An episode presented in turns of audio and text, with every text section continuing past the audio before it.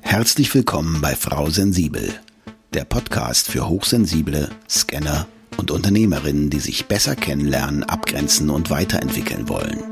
Bei Frau Sensibel räumt Nicole Führing mit Vorurteilen auf, klärt Herausforderungen und teilt Impulse und Strategien, die du direkt in deinem Alltag umsetzen kannst.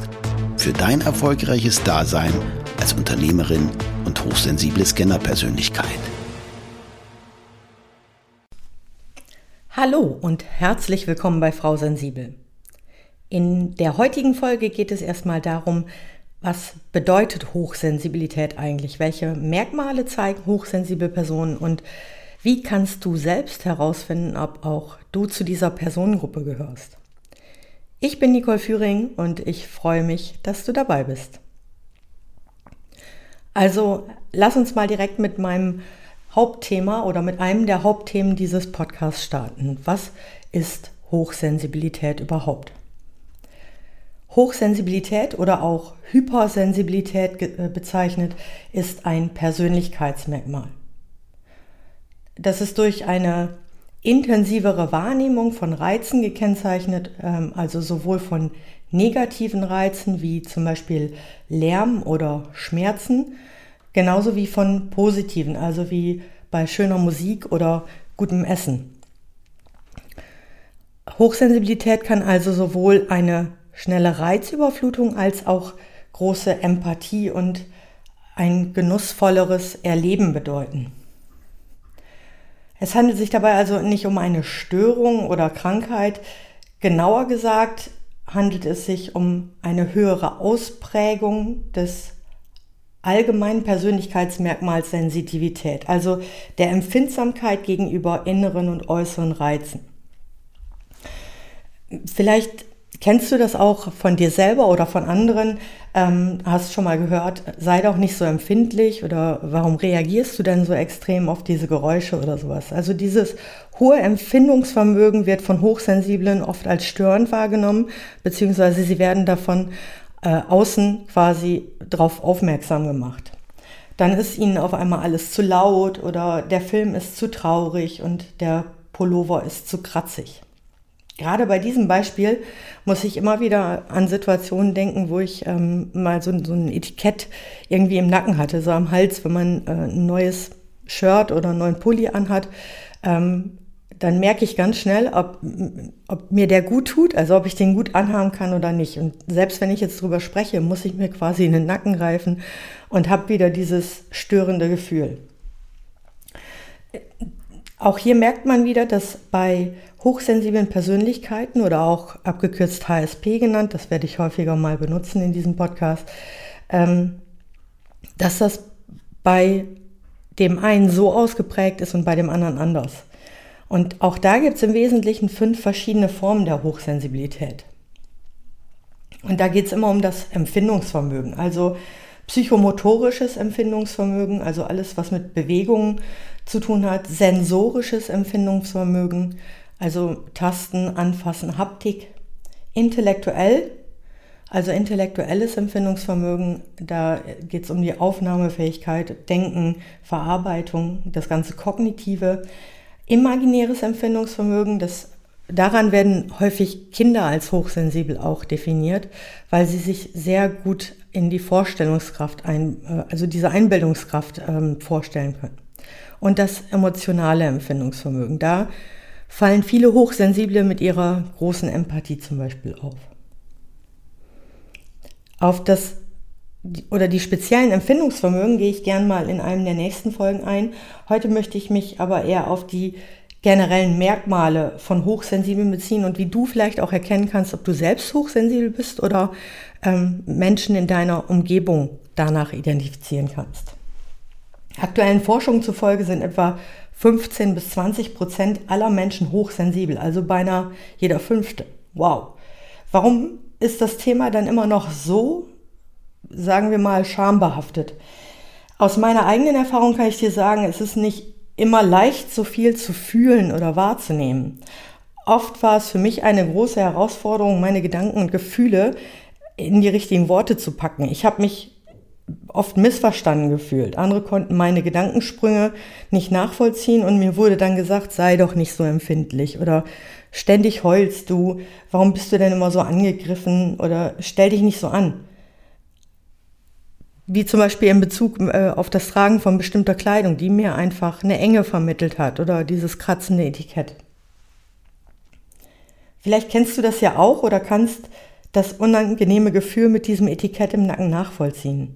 Ich brauche quasi nur drüber reden, wie ich gerade schon sagte, und dran denken und schon ist das Gefühl da. Ich erinnere mich an eine Situation aus meiner Kindheit. Wenn ich die heute betrachte, ist das total logisch für mich, dass ähm, diese Hochsensibilität auch da schon begonnen hat. Ähm, und zwar geht es um gekochte Frühstückseier. Ich habe als kleines Kind anfangs Frühstückseier geliebt. Und zwar musste das Weiße hart sein und das Gelbe das Ei weich. Als ich verstanden habe, dass aus diesem Ei Küken entstehen, konnte ich das Gelbe vom Ei nicht mehr essen. Mir wurde schlecht, ähm, ich wurde traurig ähm, und ich hatte das Gefühl, ich habe einem Tier die Möglichkeit des Lebens oder Überlebens genommen da habe ich natürlich nicht so drüber nachgedacht, aber ich habe mit den Tieren mitgefühlt. Für meine Eltern war das unverständlich und jetzt ist doch dein Ei. Ähm, heute sage ich rückblickend ganz klar hochsensibel. Das war damals aber noch nicht so bekannt. Erst als ich dann meine Hochsensibilität auf die Spur gekommen bin, erst als ich anerkannte, was das denn ist und womit ich es da zu tun habe, wurde es dann für mich leichter. Ich selbst fand meinen Zugang zu dieser Hochsensibilität über Elaine Aaron und äh, ihre Bücher, ihre Aussagen etc. Und eines ihrer Zitate hat mich wirklich bewegt und hat quasi den Auslöser dazu gebracht. Und zwar hat sie gesagt, Hochsensibilität ist weder eine Störung noch ein Grund zur Prahlerei. Es ist ein Vermögenswert, den wir schützen und nutzen müssen. Das hat mich tief berührt und vor allem sehr bestärkt. Ich bin okay, so wie ich bin. Ich bin nicht zu viel. Ich verarbeite Informationen einfach anders.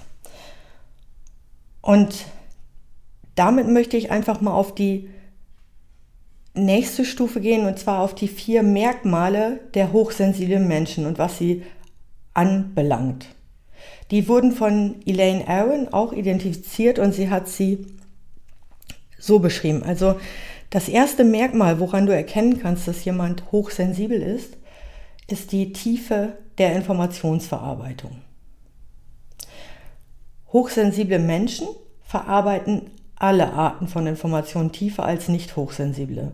Also egal, ob wir jetzt über Reize, die von außen kommen, sprechen oder auch Signale aus der eigenen Psyche, also aus dem eigenen Empfinden. Man könnte auch sagen, Menschen, die hochsensibel sind, machen sich mehr Gedanken. Sie gehen Dingen eher auf den Grund und sie sehen dann schnell Zusammenhänge. Der nächste Punkt ist die Übererregbarkeit. Also wenn die Sinnesreize quasi berührt werden von diesen hochsensiblen Persönlichkeiten. Die nehmen intensiver wahr und verarbeiten tiefer und die können sich dann auch leichter Dinge vorstellen oder imaginieren. Und das kann zur Folge haben, dass diese vielen intensiven Eindrücke, die sie dann verarbeiten müssen, zu einer völligen Überlastung führen.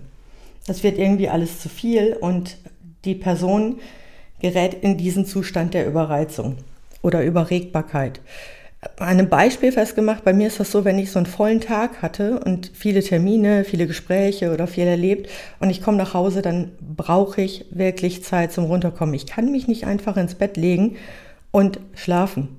Bei mir kreisen tausend Gedanken durch den Kopf und das ist auch dieses ähm, von der Vorstufe, wo wir gerade drüber gesprochen haben, diese tiefe Informationsverarbeitung, also Deep Processing wenn ich dann noch einen Tee trinke, das sacken lasse, mich irgendwie ähm, entspanne bei einem Glas Wein, Glas, äh, Glas Tee oder irgendwie noch ein bisschen was äh, im Fernsehen gucke oder lese, dann kann ich das langsam verarbeiten und dann merke ich, okay, jetzt werde ich müde, dann kann ich ins Bett gehen. Aber vorher würde es einfach nichts bringen.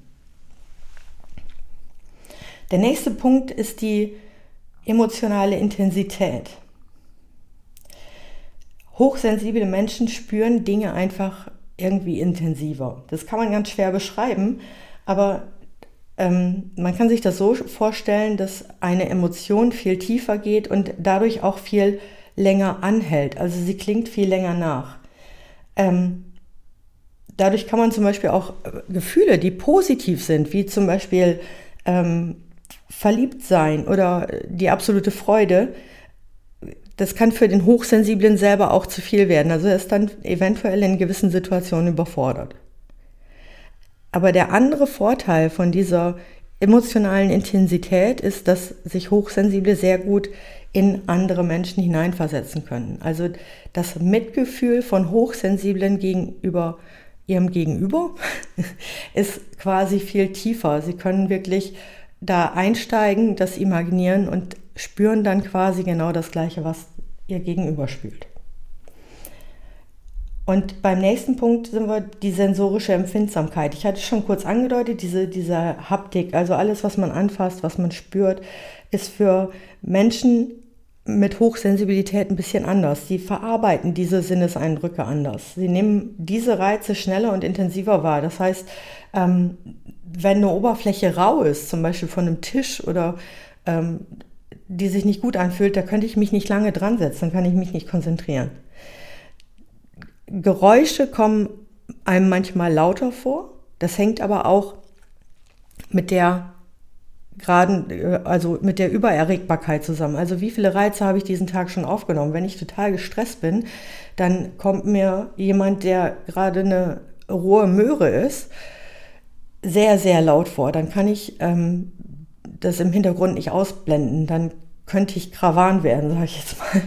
Und ähm, das, das kommt mir wesentlich lauter vor als anderen, die das eventuell ausblenden können.